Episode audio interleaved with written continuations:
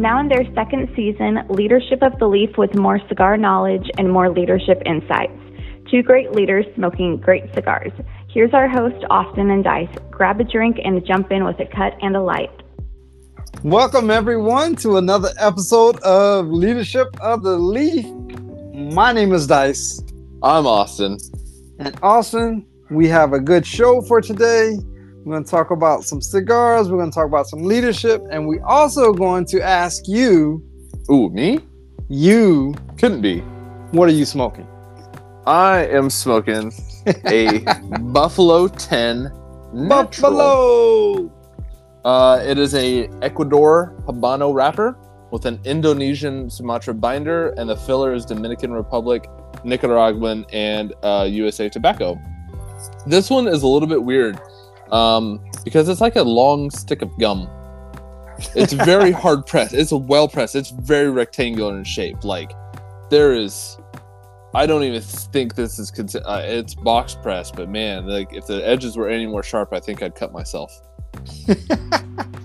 but uh, but it is what it is. Um, so we'll see how this one goes. I'm interested to see. I picked it because of the shape, partially because I was like, that's really interesting. Um, so we'll see how this goes. And I'm pairing that with a Hulling Station uh, straight bourbon whiskey. Oh, Yeah. all right. I like the sound of that. Mr. Dice, what are you pairing with your Hennessy? Saw what you did there. Saw exactly what you did there. Uh, with my must announce is XO. Uh, with Cavalier. Uh, I'm gonna mess this name up. Trace de la Quintes. Trace de la Quintes. It's a Maduro. It was released at TPE. okay. Um, it's very interesting. The band, you will love the band. The band is like graffiti colored. I, I really appreciate it. Their box has the big words of out of control on it. Hmm. Um, six Disrespect it's a six by fifty four, I believe. nice. I really don't have much other information on it to be honest. I'm not gonna I'm not gonna front. I Okay. mean I could look it up, I guess. TPE. So it was released just at, recently at this last TPE. Yeah, in February, yes, sir. Oh, okay. So this is relatively new. So probably people haven't had a whole lot of time to review this cigar. Uh, at least I'm sure there's not a whole lot out there. Nah, Okay. But it's all good. Yeah, that's fine. That's fine. Um, so our cigar topic. Uh, I'm excited for this one because it's it's interesting. What do you call someone who loves cigars? Cigar lover. Nah, I'll go first. I call him Austin. you win. Hey, I win. All right, show's over. Everyone, let's go home. We're done. All right. So we call a cigar smoker Austin, huh? That was good. I cigar lover, cigar lover. I call Yeah. him Austin. Yeah, I thought it was Yeah. good. That was good. I, I applaud you. Yeah, you got me beat on that. Um, what what is our leadership portion? Our leadership portion, which I'm even more excited, I think, about my leadership portion. Um, so it's what makes a good communicator. Oh, oh, you got to be a good listener. Uh, yeah, yeah, yeah. We'll get we'll get into it. You know, All right. good good leaders got to be good communicators, but we'll get into that one. Um, They also got to smoke good cigars. Boom. I like it. I like it. Love it. So, yeah, what do you call someone who who loves cigars, Dice? But yeah, is the there's like three like kind of categories you can put this in. There's probably more, but uh, we kind of broke it down to three.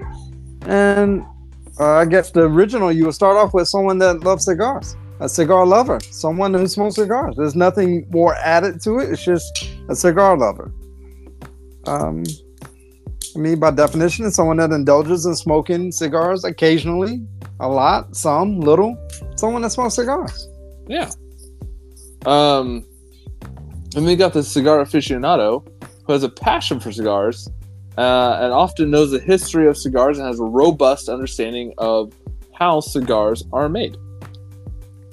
Yeah, uh, one, I guess once you get past the cigar lover phase, cigar whatever, cigar smoker, cigar lover, however you want to call it, the the next phase is is how curious are you going to deep dive into that uh, that passion of smoking a Right. cigar? Do you just pick up one and smoke it, or you, well, you know what? Is this a Maduro? All right. So now you're aficionado. Yeah. And then you start getting into things like, oh, this this has an Ecuadorian binder. Oh, that's interesting. I can taste the difference. Now, you could also uh, move up another level and make a a lifestyle change of this and become a cigar connoisseur Or- Sommelier. sommelier. I'm glad you said it because I was going to struggle. I know. That's why I was trying to help you out. this is generally geared towards the hospitality profession. Um, they're the ones that actually get some get some college credits, some little schooling under their belt, spend a little change to get their certification, and their exceptional service and giving gourmet recommendations for pairing cigars. These are the guys you go to when you go to like a restaurant that like allows you to smoke after your meal. So you know you're like, hey, I want this steak. Uh, this is how I want to cook. And like that's an excellent choice, sir. I recommend this cigar to pair with your steak because the flavor notes are going to complement. And I also recommend this drink to pair with everything, and that'll tie your whole meal together. Those are those guys. That's those are the sommeliers, the connoisseurs. Yeah. Yeah, they, they spend a little spend a little money to get that certification. They- Yeah. I would say I wouldn't necessarily say an aficionado can't be a connoisseur, but a kind of So they connoisseur have the title. correct. They Yeah. may have just the same amount of knowledge. It's just Right. you know putting a title to it. Yeah, they just get that certification. All right, so cigar lovers, let's deep dive. So usually these guys are prone to savoring. You know, sitting down at the end of a long work day, lighting up a cigar. Man, that's a slice of heaven for cigar lovers, right? Yeah. They got they have that ability to enjoy each moment of the experience, and they usually report feeling transported to a different dimension with each subsequent puff of smoke. I, I tried explaining that to someone before because it was like, why? What? So cigars, you just smoke them? I was like, Hey, you "Ah, taste the fucking smoke, asshole. okay, Burr, Bill Burr. I'm- I'm j- it's like a whole different experience. Like I'm not just sitting down smoking a cigar. I'm sitting down and I'm enjoying a cigar. We've talked about this before, how it has that meditative, mind Yeah. clearing type thing. We were talking before the show about how the weeks that we've had and just Oh, the struggles and stuff. And I, I don't even, I didn't even get to hear all of your stories, but we're, you know, we both sat there and kind of took a deep breath, went through our, our natural uh, progression of smoking cigars, and now we're just letting our cares melt away. Yeah. One of these episodes we need to do like a lighting ritual. Not that we have like an extravagant one, but just kind of talk our way through it so our listeners can understand our process, our process of lighting a cigar. Because at the beginning, before air, we was discussing should you guillotine, should you punch, but Yeah. we'll save that. We'll save that. I Yeah, think this- that'd be a good one. This cigar was uh, a topic of conversation because, as most people know, I am a fan of deep V cutting. Uh, almost every cigar that I've I've smoked, uh, you know, unless it's torpedo. But uh, this one, I was I was afraid I was going to crack the wrapper and just destroy the cigar if I deep V cutted it. So I went ahead and punched it. And it's working out so far, right?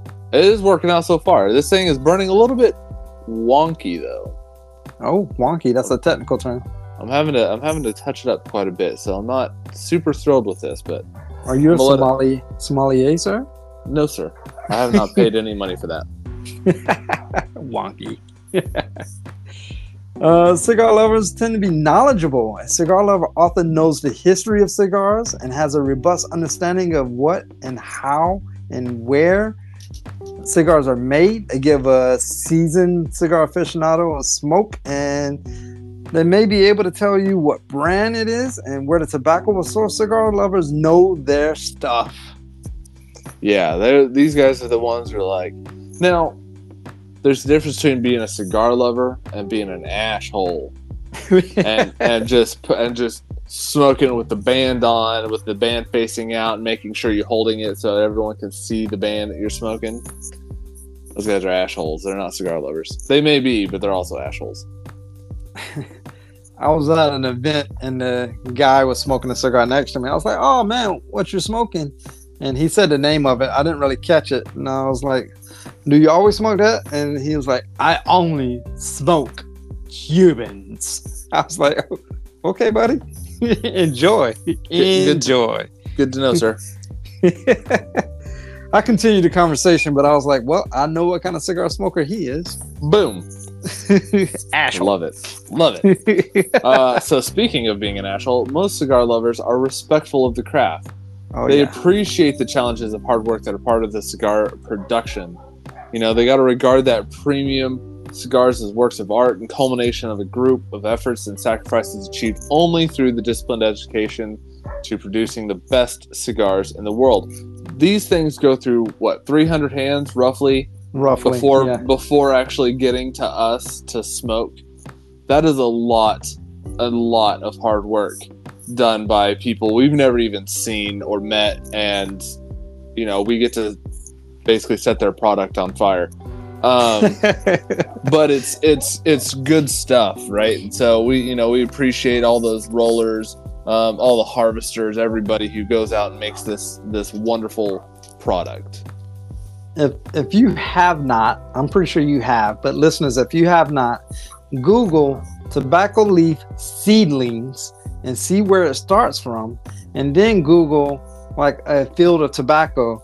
And I, I'm telling you, I seen on Instagram, I seen Rocky Patel standing next to a tobacco like Yeah. plant, like it towered over Rocky, and, and I'm, I'm pretty sure Rocky's average male height, unlike me. Uh, and then the ceiling that comes out of like an egg tray. It's just amazing how far, how advanced, how beautiful the leaf looks coming from that seedling. It's Yeah. worthwhile. I can Oh, yeah. definitely appreciate it, and I respect the craft very much. So Absolutely, yeah. No, these this thing is a you know, like I said, they're a work of art. I would And say I'm going to light on fire. I took a Monet and I lit it on fire so I could inhale the fumes. You did what? Mm, Mona Lisa.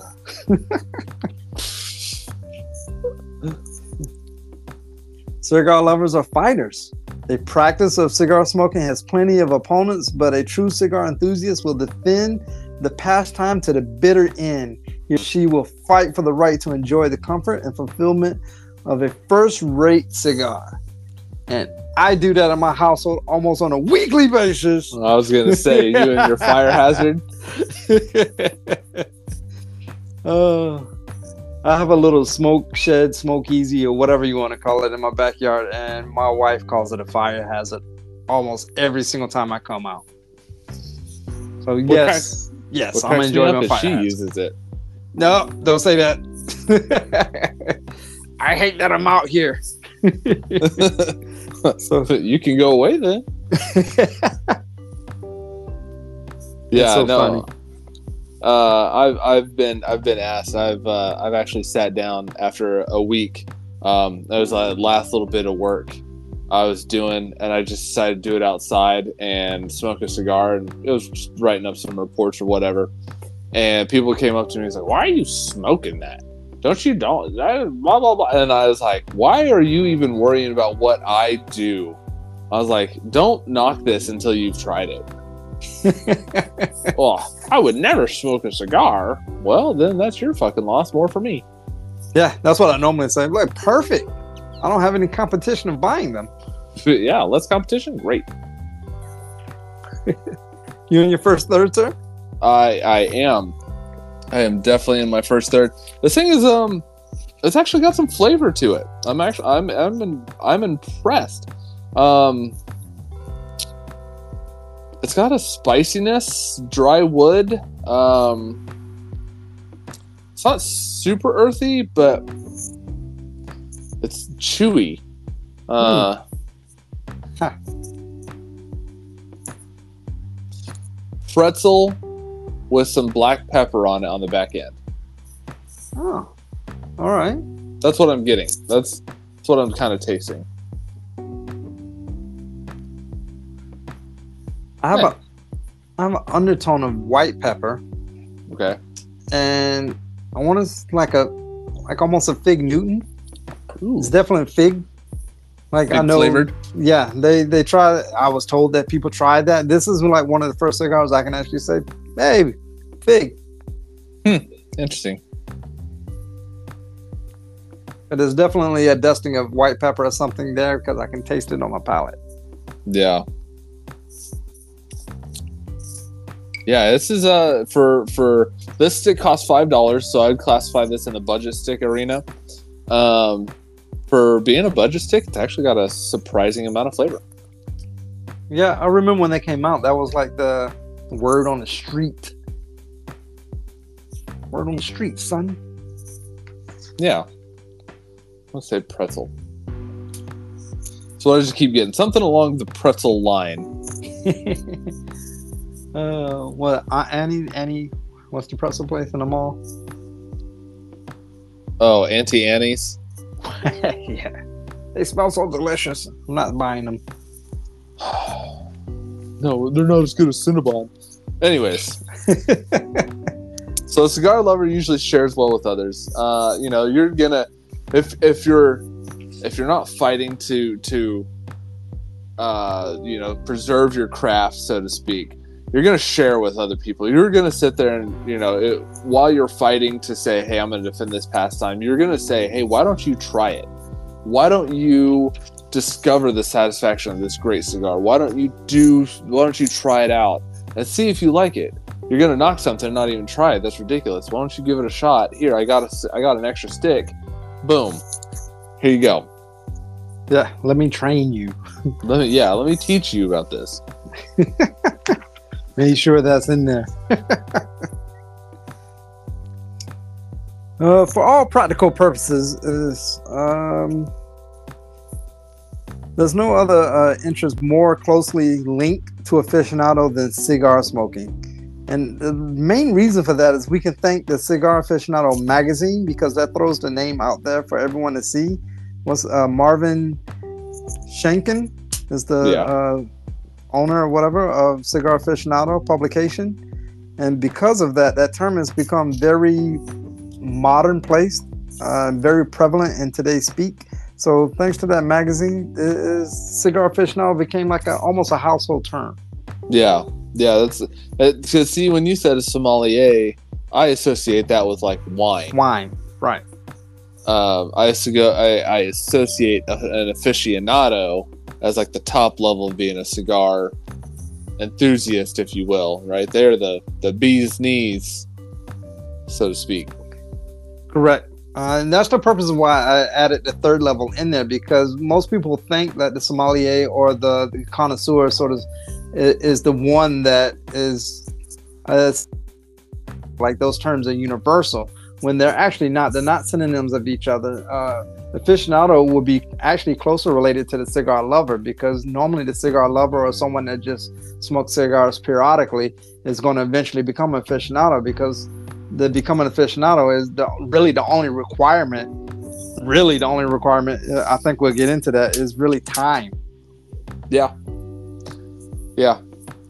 There's no official certification or degree you can get to be an aficionado. It's just time and and learning about the cigars. Um, but uh, aficionado usually, you know, you can you could say you're a music aficionado, a car aficionado, all of that. But usually, aficionado is linked with cigars. Um, so how do you become a cigar lover? Easy. Buy a cigar, smoke it, and fall in love.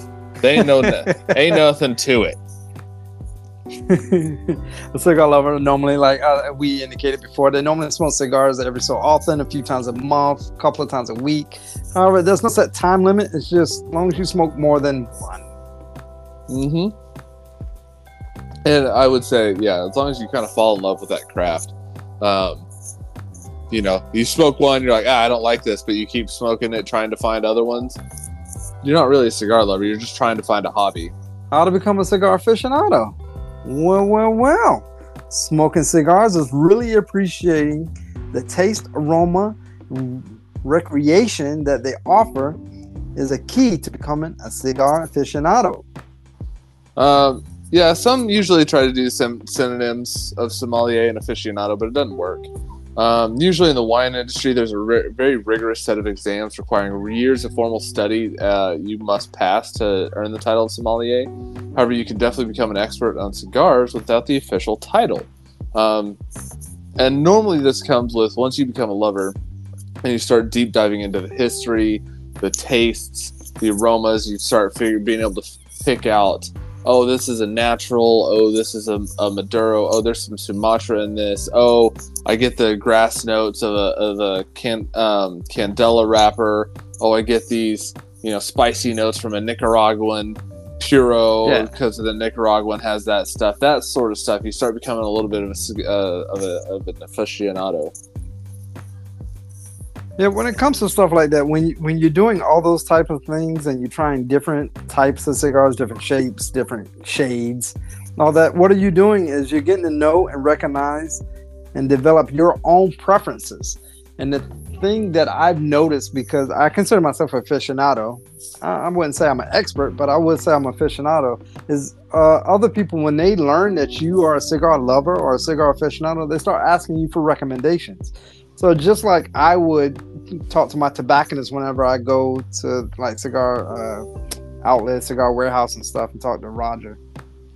Uh, I learn from listening to what they have to say, and just like a novice that's trying to become a cigar lover, they listen to what we have to say. Not only that, like uh, uh, we'll go ahead and do a shameless plug here. Even when you tune in to Leadership of the Leaf, listening to our cigar portion, you, you're becoming a cigar aficionado because not that we're there in your living room giving you advice in person, but you're listening to it and taking our advice into consideration because you know, I will hope everyone knows that we've been smoking cigars for quite some time now. And we've learned from the elders and we learned from the experts to only just to pass the same information on. Right. Um, the best thing that you could do is kind of start a cigar journal and log the details about the cigars that you like and the ones that you don't. You're going to learn to identify those tasting notes uh, and the origins of those tasting notes as your palate develops. Um, I can tell you, I'm not the greatest when I started at doing the cigar journal.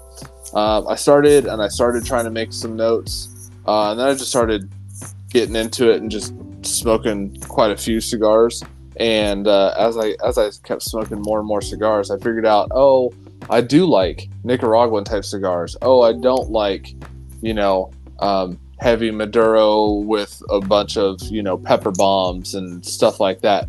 And and so you know when I go talk to my tobacconist at, at anywhere, um, I look I ask them, what's the flavor notes? What does this look? What does this taste like? um, what's something similar? This is what I've had. Is this similar to something that I've had? And they're like, oh yeah, no, this is similar to this other cigar. And I'm like, okay, cool. I like that one, so I'll give this one a shot. Um, you know, but really, a cigar journal is going to help you develop those details and develop your palate. Well, uh, another thing with cigar aficionados over time, because everything is, is about time, you learn the process of cigar etiquette. You learn the do's and the don'ts and uh, what's frowned upon, what's not frowned upon. E- even though there's no wrong way really to smoke a cigar, but there's there tend to be like different, uh, I guess, unwritten rules of the game that uh, Yeah. most cigar smokers tend to follow. So over time, you'll start picking these up, especially if you visit uh, cigar lounges. And the more you talk to uh, elder cigar smokers, you'll learn how to properly cut, how to properly light, even uh, different techniques of how to hold cigars. Because I hold actually a box press slightly different than I would a non-box press cigar.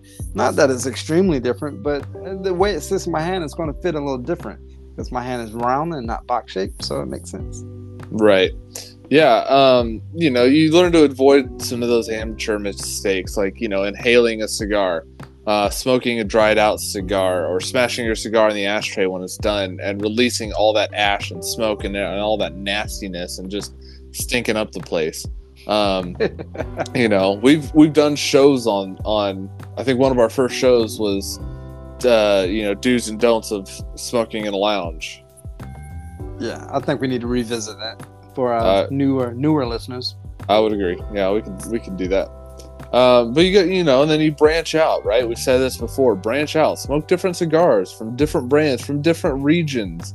Um, you know, I I don't know how many times people are like, all right, yeah, I only smoke Cubans. Why? yeah, Why? I I enjoy a good Dominican Repu- uh, DR cigar, Dominican Republic. I I enjoy a great Nicaraguan cigar or a Honduran cigar. Those are tasty to me.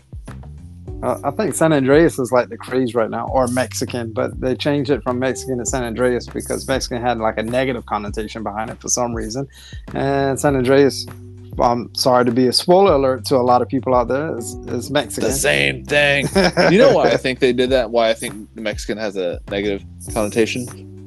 I think because most things made in Mexico are cheap. Nova. Yeah, and so I think I, you know, like, no disrespect to anybody out there, but Tecate is one of the worst beers ever. but it's made in Mexico, and that's what Mexican, you know what I mean? So it has this negative, almost racist kind of undertones to it, but then they're like, hey, it's San Andreas. Oh, yeah, that's, oh, it's so much different. It's so great. This is amazing. Stop. Yeah. Stop. It's I need to pick thing. up pick up a 19 was it 1911 19 Yeah, the Mexican Puro. yes that was a wonderful cigar Yeah. So, you know, go out there, try different regions. um when you say try it makes me think like the the guy that comes to your table that's offering wine to you or whatever that he's not a sommelier he just works there he's tried one or two or whatever so you want to take his advice to whatever level you want but if you go to a much fancier restaurant that has a wine sommelier that comes to your table of course you're going to listen to that person a little more because you feel he has the expertise and everything Mhm. that goes uh, attached with it. So you will listen to that person more. A cigar aficionado is almost on the same level. Uh, of course, you don't want to listen to a cigar aficionado that's only been smoking for a year, maybe two. That's more of a cigar lover stage. But someone that's been smoking for over 20 years, of course, you're going to take their advice. You're going to listen to them. You want to broaden your palate with what they have to say. Right. Um, I, I I liken it to you know if if you're if you're at a job, you know, let's say you're in marketing, right? You know, you got a person who's a marketing per, uh, person who's only been working in the marketing area for two years, give you some advice. You're like, oh, okay, that might work. And then somebody who's been working ten years, you'd be like, all right, well, you know you know a thing or two because you've seen a thing or two, right? You know, so you're like, all right, I'm, I'm gonna listen to you a little bit more. Um, It yeah. could be the exact same advice, exact Yeah. same advice, but it's coming from two different knowledge bases. Uh, it just makes me think of the, like the old ass mechanic. Go ask Jim. Jim knows. Jim, I heard the engine make this knock noise. It's this. I don't think that's it, Jim. It's this. Change it. Okay. and you you change it, and you'd be like, "Damn, Jim, you know everything." Yeah. yeah, I've had that happen to me. I was when I was coming up, um, I, I you know I, I worked as an engine mechanic, and I was like, hey, I think it's this part, but I'd only been working like maybe two and a half years, and the, and my my leader's like, nah, there's no way it's that part. And I'm like, I'm telling you, I think it's that part. And he's like, nah, there's no way. And I'm like, all right. All right. He's like, let's change everything else first. And finally, I was like, look, man, we could change. We're about to change a huge part of which this one component is a part of. Can we just change this and see if it works? Fine. I was like, I'm just saying, if it if it works, then we save ourselves about eight hours worth of work and only spend 30 minutes changing out this one part. Just saying. Fine, fine. And guess what? It worked. But you don't want to listen to me because I'd only been working for two years. Mm. You know, but if you had come up and said the same thing and been like, nah, it's this part, he'd be like, oh, you think so? All right, let's give it a shot. right. Like, Then, fuck? oh, to have a young face.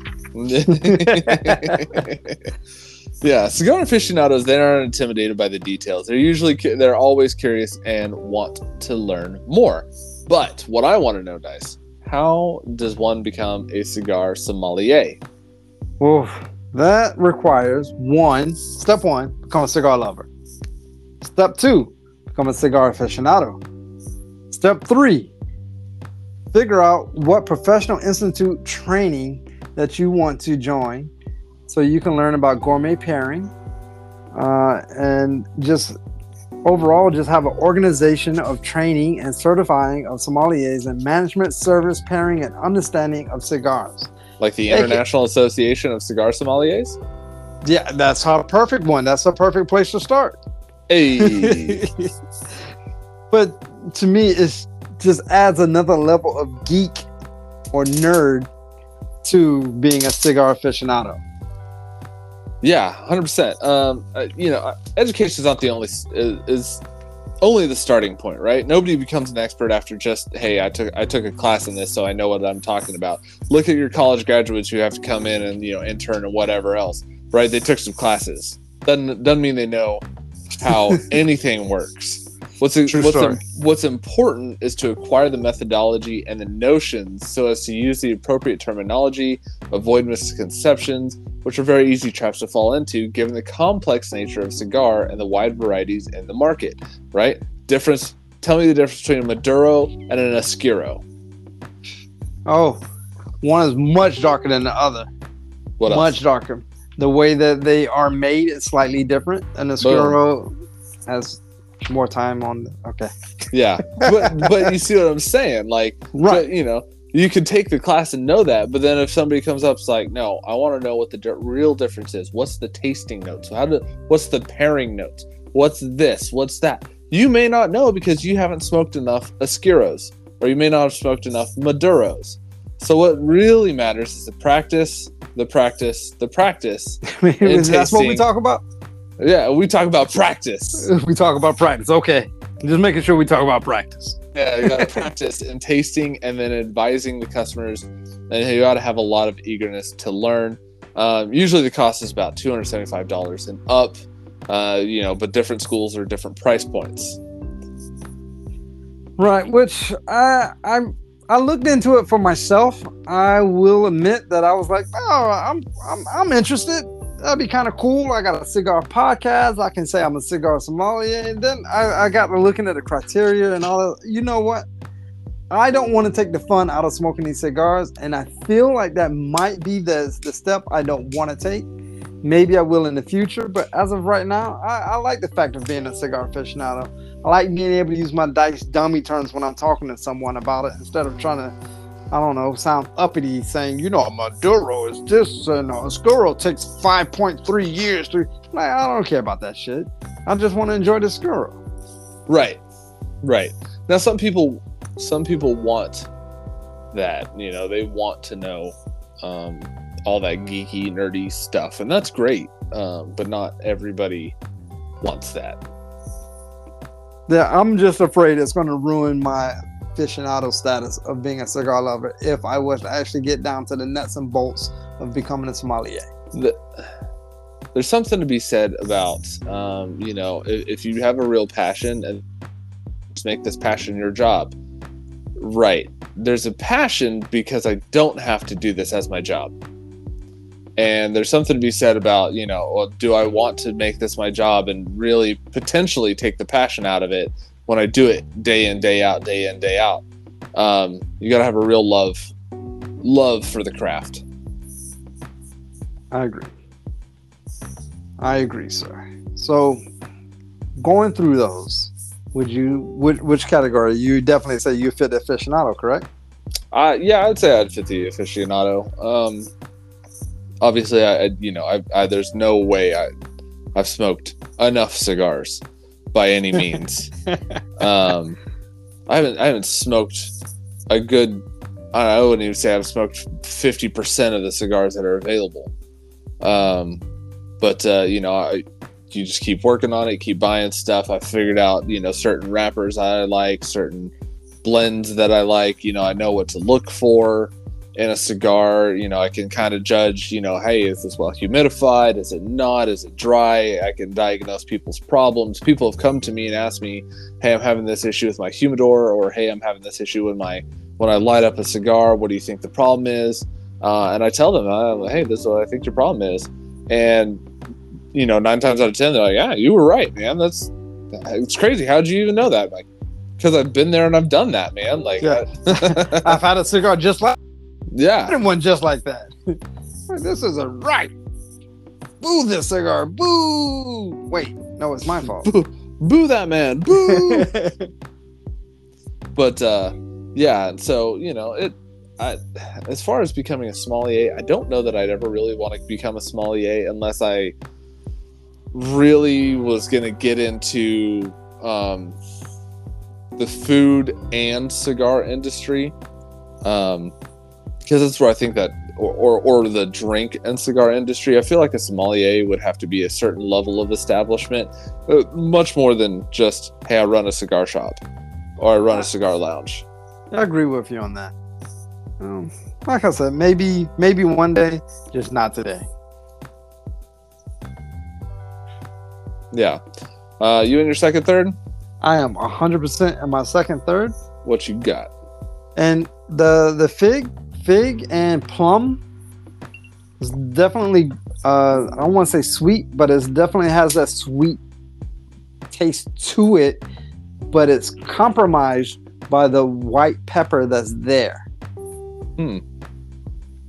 By all means, this is a wonderful cigar.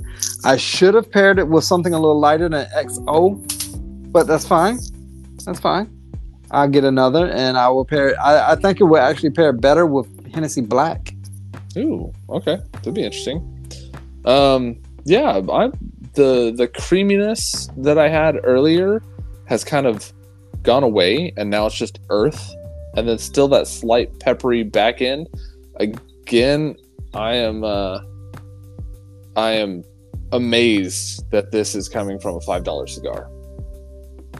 That's good. Absolutely amazed that these these flavor notes are coming from a, a five dollar cigar. I will say that the the it's a shorter finish than I expected from an earthy, peppery cigar.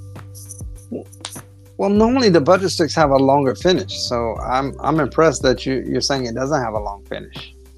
No, not a lot of palate trauma, not a lot of uh, uh, not a super long finish. Well, now that you say that, I don't have a long finish either, so that's good. Yeah, interesting. Very interesting. Um, all right, we will take a quick break, uh, and when we come back, we will get into our leadership topic of what makes a good communicator. I'm listening. when we come back.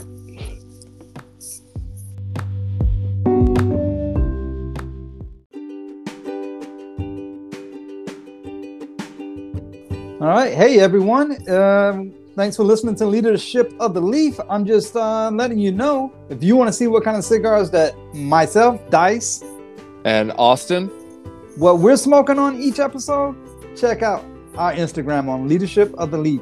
All one word. At Leadership of the Leaf.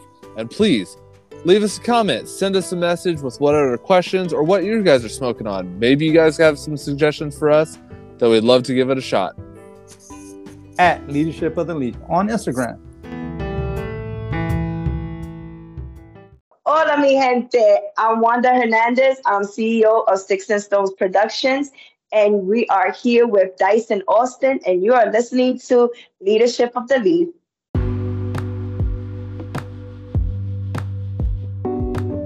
And welcome back to Leadership of the Leaf, uh, where we were just talking about the different levels of cigar um, lovers. So you got the cigar lover, the cigar aficionado, and then of course the sommelier, which requires you to pay. But now I want to know what makes a good communicator, Dice. Oh, I I mean, just while looking at the notes, I'm going to say a good communicator is someone that listens and provide uh, appropriate feedback.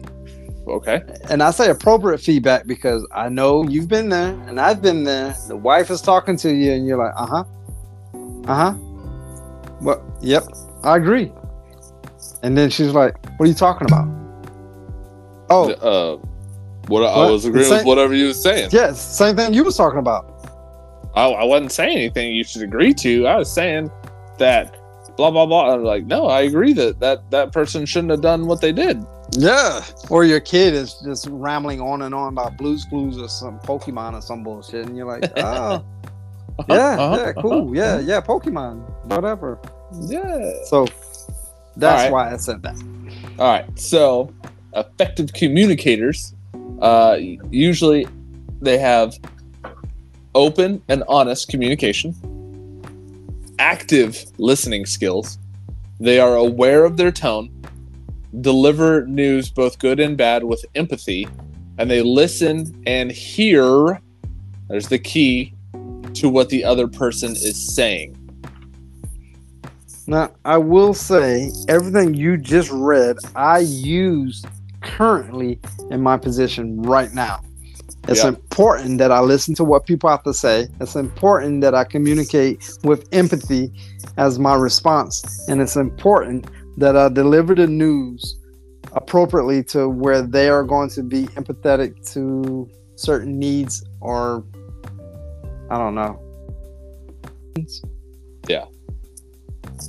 Yeah. So, you know, open, open and honest communication is a cornerstone of any relationship. That's personal, professional, whatever, right? You know, no one's going to listen to a liar. Um, and if you don't communicate at all, or you're a, you know, hey, I'm a person of few words. So, you know, you walk up to a mic and you're, all your workers are there waiting for your, your direction. You're like, let's get it done. And you walk off, they're going to be like, get what done? What do you want done? I don't understand it's hard to deliver your vision um so it's just it's one of those things you know they found uh, mit did a study they found teams that had an unbalanced energy uh, and participation levels usually between introverts and extroverts don't perform as well as teams that have a balanced and high levels of energy and engagement so usually if you have more extroverts than introverts your extroverts are going to continue to talk over your introverts and they're going to kind of end up inadvertently, whether they mean to or not, exclude those introverts from the team.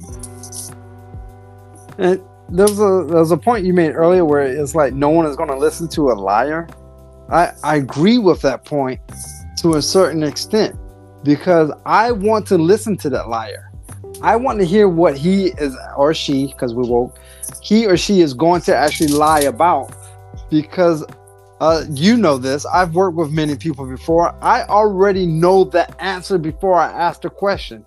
I am only asking the question to see if you are going to lie. And that way, my friend, is where I'm going to find out if you're going to be a pawn on my chessboard or you're going to be one of the more intricate pieces of a knight or a rook. Right.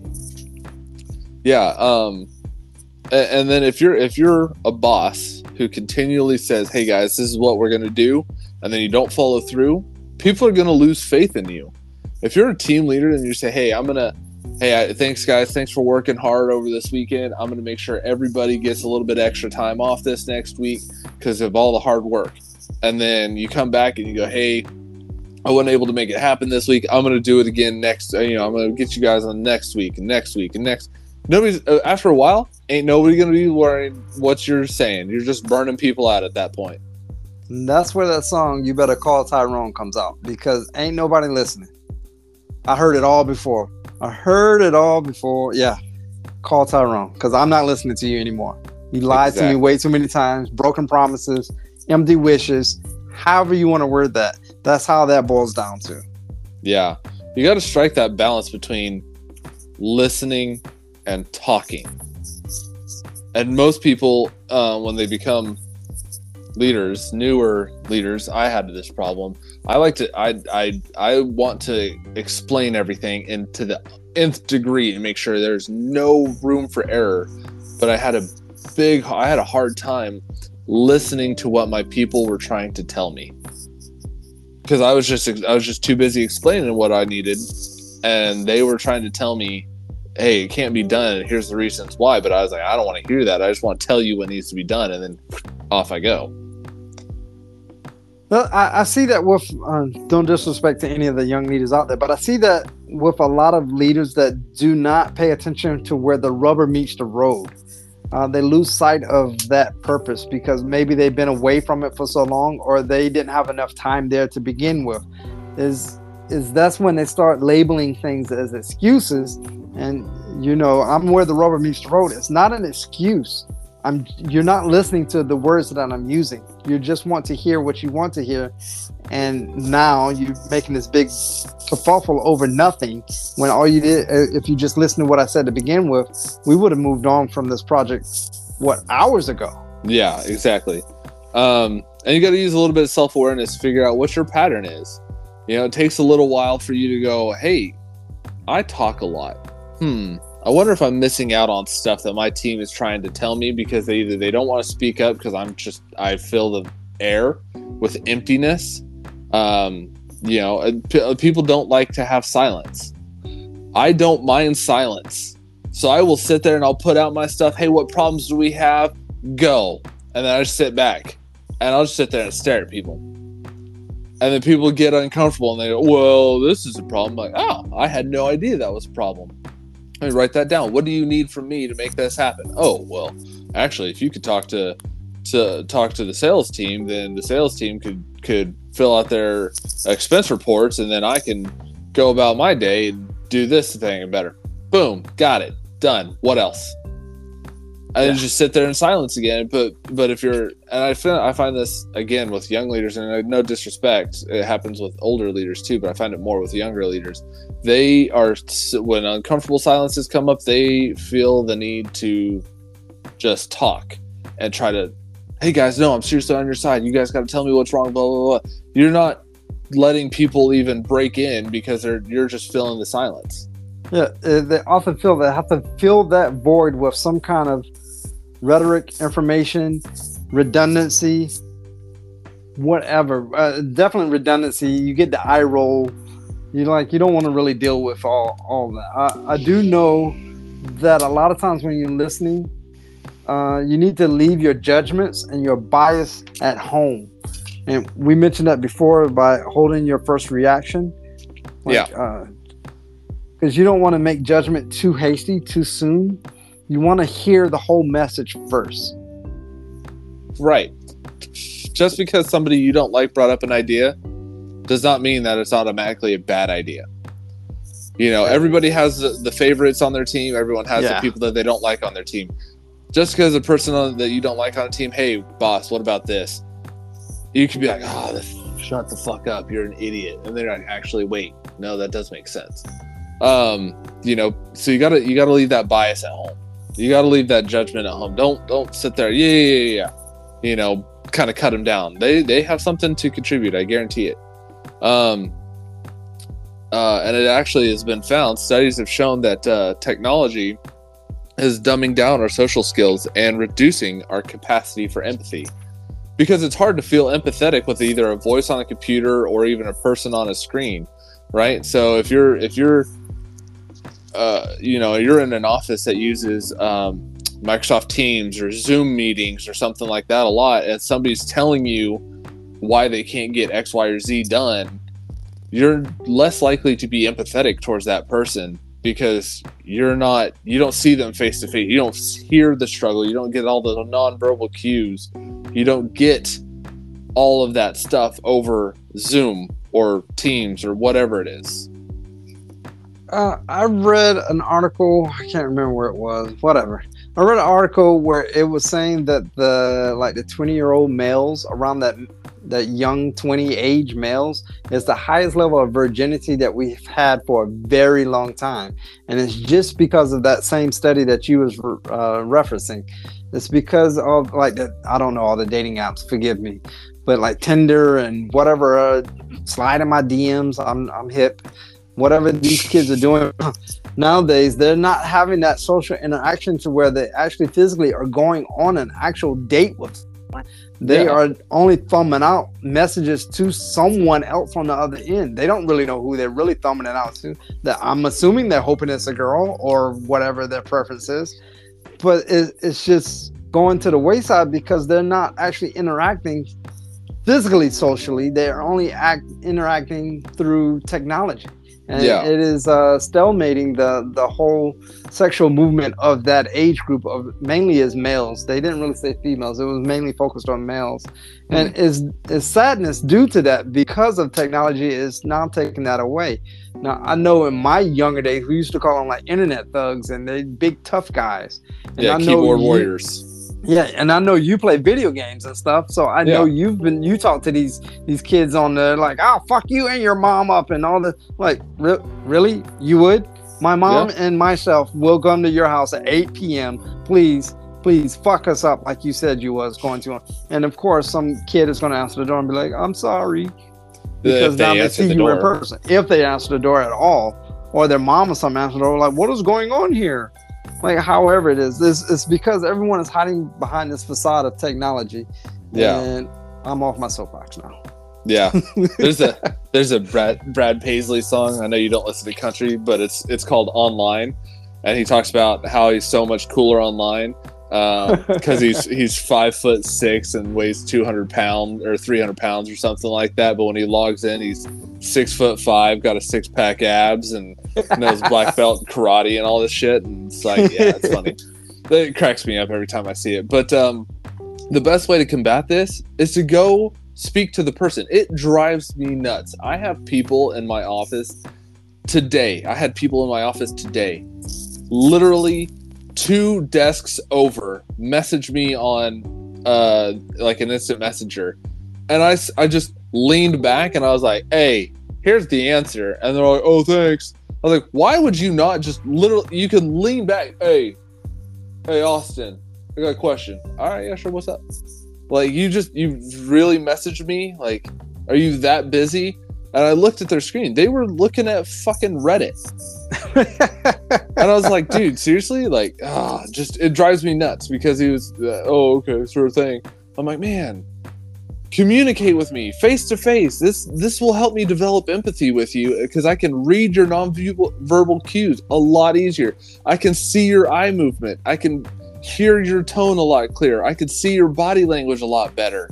Uh, I can do all of these things that help you get your message across to me as to whatever the importance of this thing you're asking or this question that you're asking me is.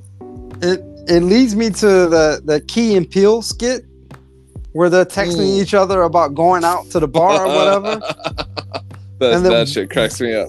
It's fine, whatever. fine, yeah, whatever. Fine, whatever. Yeah. One is like irate with the responses, and the other one is like whatever, nonchalant, cool, empathetic, however you want to say it. And it's just it's it's great. It's a wonderful analogy of exactly what we're talking about for us communication wise. Because yeah. if I'm in a sour mood and you was to text me something and I'm in a like I'm just a shitty mood for whatever reason, I'm not gonna read your text with a happy voice in my head. I'm gonna read it with an annoyance voice. Like, what does my are we smoking what tonight? You wanna fucking smoke when tonight? Are you serious right now? Don't you know what I went through today? yeah, whatever. Like, hey, yeah, cool, bro. Whenever you're ready, just hit me up. Yeah, yeah, I, I, get that with what? my wife a lot. Yeah, because she'll she'll text me something, and I'm and like she'll text me like three texts in a row about the same thing, and I'm like, what, what, what? and she's like, oh no, I was just I was just letting you know that this was going on, and I'm like, three texts in seriously, like fuck. And she's like, no, was, did you read the message? I'm like, yes. And she's like, okay, well, it's not a big deal. And I'm like, well, obviously it is because you sent three fucking text messages about it. Yeah. There's times where I would call and I, I would read the text in whatever tone or whatever mood or feeling I'm in. And the wife's like, nah, that's not what I'm in at all. Right. Oh, all right, cool. Let's conversate about this. We're on the right. phone now. Uh, I know it's not face to face, but it's better communication. I can get a tone. I can, I can, yeah, I can tell by your tone that either A, you're pissy, or B, it's just like whatever. Yeah, I was just teaching my son about this actually today because he was he was yelling at the dog. Um, he's like, "Hey, come here!" And my dog skittered away, and I was like, "Buddy, you gotta stop!" And he's like, "What? I, all I wanted was for him to come here." I said, "Yeah." I said, "But there's a difference between come here and hey, come here." I was like, I said, "Do you hear the difference?" I said, "If you if I told you get over here, come here," I said, "Would you come to me?" He's like, "Probably not." I said, "Okay." I said, "Versus," I say, "Come here." You'd be like, "Oh, okay. What do you want, Dad?" Yeah. I was like, "Does that?" I was like, "Does that make sense?" He said, "Oh, yeah. That that okay." And I was like, "All right, cool." But it's it's the tone. Just a simple thing as a tone can make a world of difference. Correct. So you know you got to develop that empathy. Um, and if you really want to become a good communicator, realize that just because you're the VP, you're the president, you're the COO, you're the CEO, you could be the president of the United States of America for all I care. Just because you have a position or title does not mean that I'm going to be engaged in what you're talking about. You have to know your audience to be able to keep them engaged. Your position and your title means absolute shit to me after 20 minutes. That's about my my attention span. You got a longer one than I, me. For something I care about, and that's me giving like really trying to be out of respect. yeah, making eye contact is helpful in the conversation to cue to other members that you are actively engaged. Uh, you know, good communicators are mindful of body language. Um, I, I, find myself doing it a lot, especially when I'm talking to a, a group. You want to check out their facial expressions. You want to make eye contact. You want to check out their body language. Uh, I do know if you're having a conversation with one on one with someone, and you're like, "Hey, can I speak to you for a minute?" Look at their feet if the feet is pointed away from you, they're really like uh, they're gonna yeah yeah whatever just so they can get away from you. If the feet is pointed towards you, that means they're actively listening to what you have to say and they're taking it on board. Small yeah. pro tip. Yep, yep, uh, and, and that is also helpful if you guys have a, a longer conversation. If somebody starts kind of turning their body away from you, um, that signals that they want the conversation to be done they're they're they're over the conversation. Whatever it is, you're you're not getting through to them anymore. Um, for those of you can't see, Dice is uh, uh, turning away from me as saying this conversation's over. Oh, um, oh, oh, hey, Austin. Hey, hey, friend. Um, yeah, it, you know, all of these things, and and be mindful of your own body language and facial expression. If you got a resting bitch face or resting dick face or whatever, like resting face that you have, be mindful of that. If you're trying to tell somebody good job, it might help to have a smile on your face instead of good job. Everybody heard that I did not have a smile on my face when I said that. What? Everybody was like, "Ooh," he what? was not happy. Was that a good job, or are you yeah. just are you just saying that? Are yeah? Are you just saying that just to pay me lip service? Um, so you also and you also got to be aware of that tone that comes out of your mouth. Your facial expression changes your tone. Try it. Try it in the mirror. Put on a put on a frown and say "good job" to yourself. Then put on a smile and say "good job" to yourself. I get you will hear the difference. You'll be, "Oh my gosh, that is a ridiculous difference in tone." Yeah, uh, that's an old customer service. Uh, uh, technique is when you're talking on the phone, talk with a smile because it conveys uh, a more happier tone over the phone yeah. when you're smiling. Yeah, so that that's scientifically proven. You can do the studies if you want, or you can take my word for it. My yeah. advice is to take my word for it. Yeah, just because you're saying like you know congratulations, good job, whatever. It it it just because you say that, um, how you say that is more important than what you say. Nine times out of ten. Correct. It's it's been proven because I've done this with dice myself. I have said to somebody, I've given them the advice, and I've said word for word exactly um, a, a statement, and then they kind of look at me and they're like, uh, "Okay." And then Dice will say the exact same thing in a slightly different tone, exact same words. And they're like, oh, yeah, yeah, yeah, got it. Yeah, okay, cool, got it. I'm like, this motherfucker. uh, well, what can I say? You know, people love me. Except for this guy. Ah, be clear on what you say. When you say, when you use like flowery language, language, it tends to be muddy. You know, it, it tends to not convey your message in the conversation as much as if you you speak with assertiveness or intelligence there's a, okay so there's a line between speaking with intelligence and trying to show off how smart you are i was watching True. a master i was watching a master class with george w bush right and he was he said i had cia briefers who would come in and they'd brief him on a situation and they would use this opportunity to try to show how intelligent they were to the president of the united states and he goes, Stop. Tell me what you're trying to say because I don't understand it. He goes, Everybody else in the room doesn't understand this either. Tell me what you're trying to say without all this jargon and flowery language. Just get to the point. And they would come out and they're like, Well, Mr. President, boom. And he's like, That I understood. Got it. Okay. Now, what are we doing about it? And they try to do the flowery language again. He goes, Stop. Try again. And he would just break these CIA people, and, and he's like, I don't care about how intelligent you are. I know you're intelligent. That's why I have you in this position. Tell me what you're trying to say. Yeah. I've been I, I have three different ways of, of saying things and you've you've been privy to it. I can use the the technical jargon straight from the textbook. I can tell you in common language and then my famous dice dummy terms. Majority of everyone that I speak or have talked to, they prefer the dice dummy terms.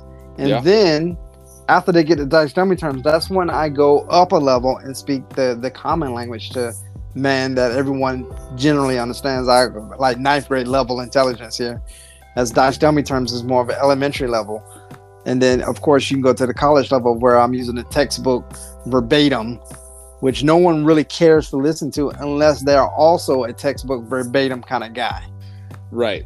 And that's where coming that's where knowing your audience comes into play. Boom. Because if you don't know your audience and you don't know what they prefer, you could use the textbook and they're like, I don't understand what the and they'll walk away and like, I didn't understand a motherfucking thing that dude said. But if you use dice dummy terms and they and they they're really a textbook person, they could be like, That motherfucker thinks I'm an idiot. Yeah. And it's like, Yeah. no, I didn't. I'm not saying that you're an idiot. I'm just I don't know what your level is, and so I like I try to. I always use dice dummy terms, but then I kind of I usually try to preface it. I'm not trying to insult your intelligence, but let me explain this. Let me break it down Barney style, and boom, and then they're like, oh, okay, and I'm like, does that make sense to you? Because I always ask, does that make sense? Because if I don't ask, I found that people will just walk away and they'll do something, they'll do what they're gonna do anyways, and I'm like, that's not what I wanted at all. Well, I didn't really understand what you said, so I just kind of did my own thing. Like, motherfucker, I try to communicate as clear as possible. yeah, Uh, well, your last point here, I really, really, uh, really like it. Uh, reason why is you got to choose the right time for the conversation, and there's just times where you see someone and you you ready to rip them or you're ready to tell them everything sideways to Sunday or whatever, and then you had no idea that they just had a definite family or they're going through something different or Yep. or they've actually already accomplished what you're about to approach them about. I've done that. The egg is now on my face. I yeah, should have conversated before I started going in. yep, yeah. I've done that before. I've tried to give, I've tried to talk shit to somebody, um, and uh, I was like, they were leaving work early. And I was like, who the fuck told you you could leave work early? You, I was like, you're not allowed to leave work early. Who the fuck? And they're like, oh no, I'm leaving work because I, I my grandma just died. I'm like, ah, fuck. Yeah. Uh, My bad, my bad. Do you need anything? Are you okay? Do you need anything? And I'm like, you know, I apologize and everything, and they were good, but you know, you got to be careful. Um, you know, I have I have a note here. Don't ask the boss for a raise right after a big account fell through. You ain't getting it. hey, boss, I know we just lost this uh, this big account, but uh, you think I could have a raise? Motherfucker, no, but no. Fuck out of my office. Lucky you got a job. Yeah. motherfucker shit no yeah I, I find that all the time there's there's a right time there's even a psychologist um, term that people use and it's called decision fatigue and Hmm. people throughout the day right? Everybody has to make a decision. Do i have coffee? Do i not? Do i you know do i comb my hair to the left? Do i comb my hair to the right? So we we get in we we go throughout our day right? By the end of the day we're fatigued from making decisions. Um and and that usually ends up uh you know this is this is why people are so tired at the end of the day. They don't want to cook because they don't want to decide what to cook. So they they're just like i'm gonna go to fucking mickey d's and i'm just gonna give me a triple whopper with cheese and large fry and soda because fuck it i don't give a shit anymore because you're so tired from making decisions throughout the day Yeah, I know the job I had before that. I ran into that a lot. I come home and my wife would be like, "We need to uh, decide." Uh, you, you know what? I have made decisions all day long. Yeah. I get it. You've been in the house all day. I understand. I empathize. I'm not making another motherfucking decision other than what cigar I'm going to smoke and what Hennessy is going in my glass. Yep. Yeah, I do that to, to my wife all the time. And that's normally what's in arm's reach because at that point, I just want the cigar and I just want the cognac. don't, I, I- just don't give I- a shit. Yeah, I'm good. I the two byproducts I want is right here.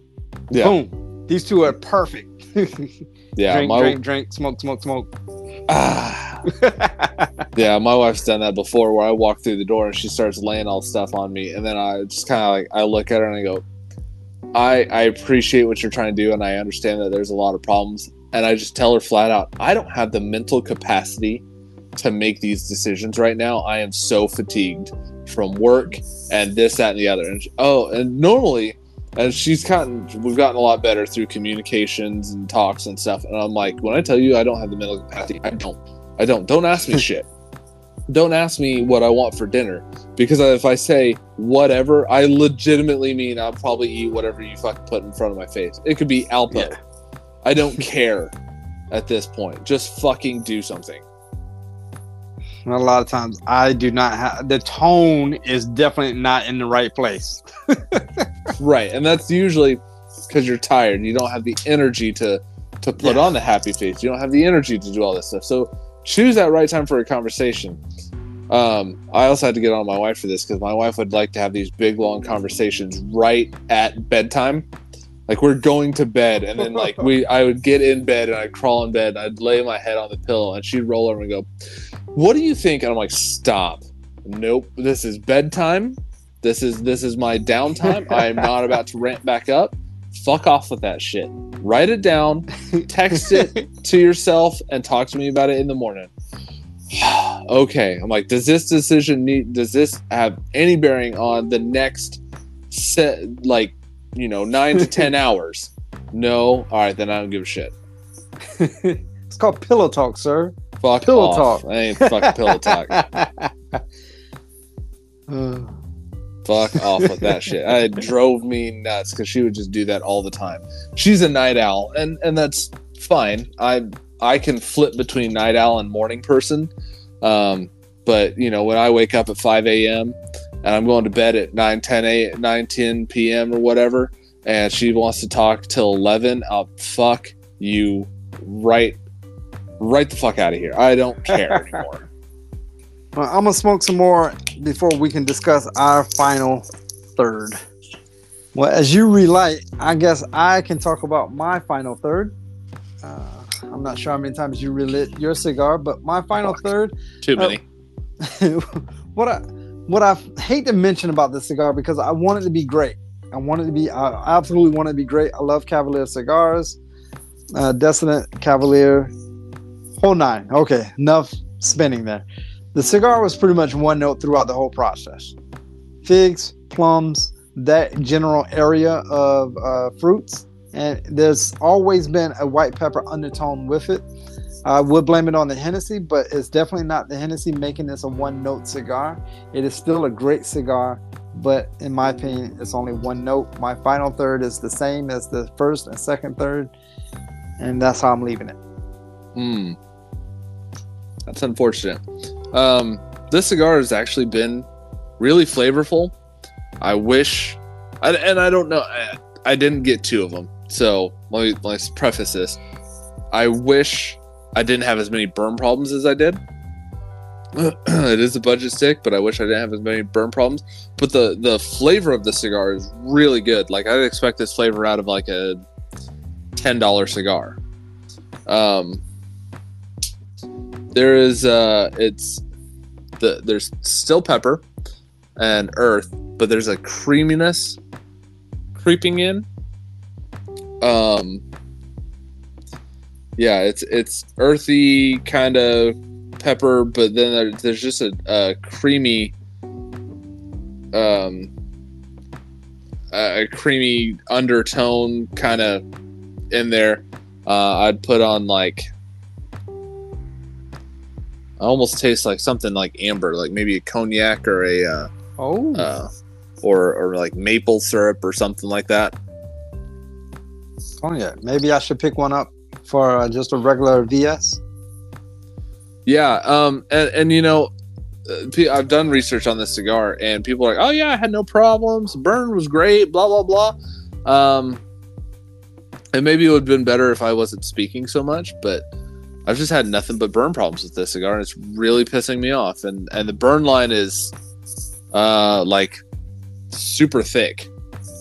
Oh, yeah. Maybe, maybe get another one and let it rest longer. I'm I'm not sure. Maybe, but I mean, you can see. Oh yeah, that is that's pretty. That that burn line's thick. Um, but it's it's not a bad cigar. The flavors are there. For a budget stick, I'd absolutely pick another one of these up. I would probably say I'd pick up a five pack of these.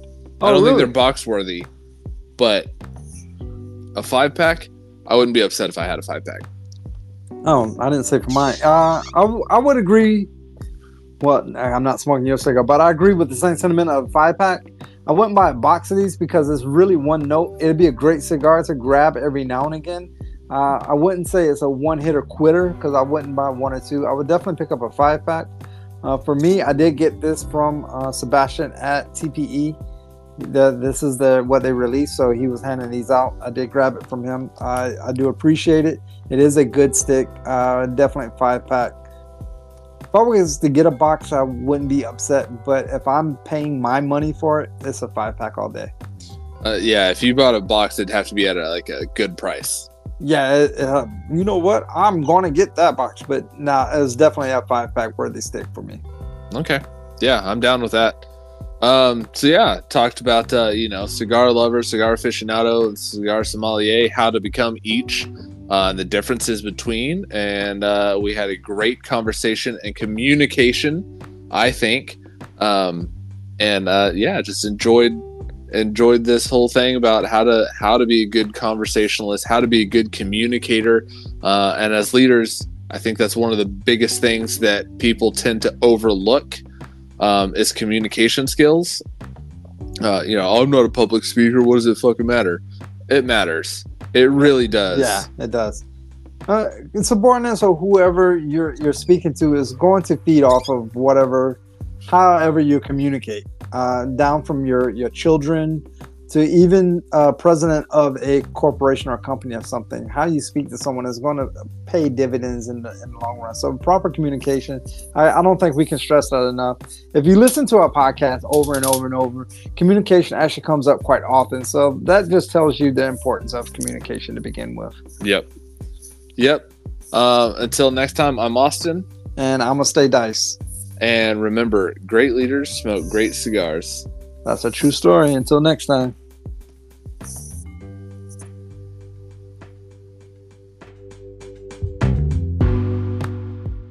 Thank you for listening to Leadership of the Leaf. The comments and opinions expressed by the host and guests does not reflect the opinions of those that broadcast this show, nor does it reflect any of our affiliates.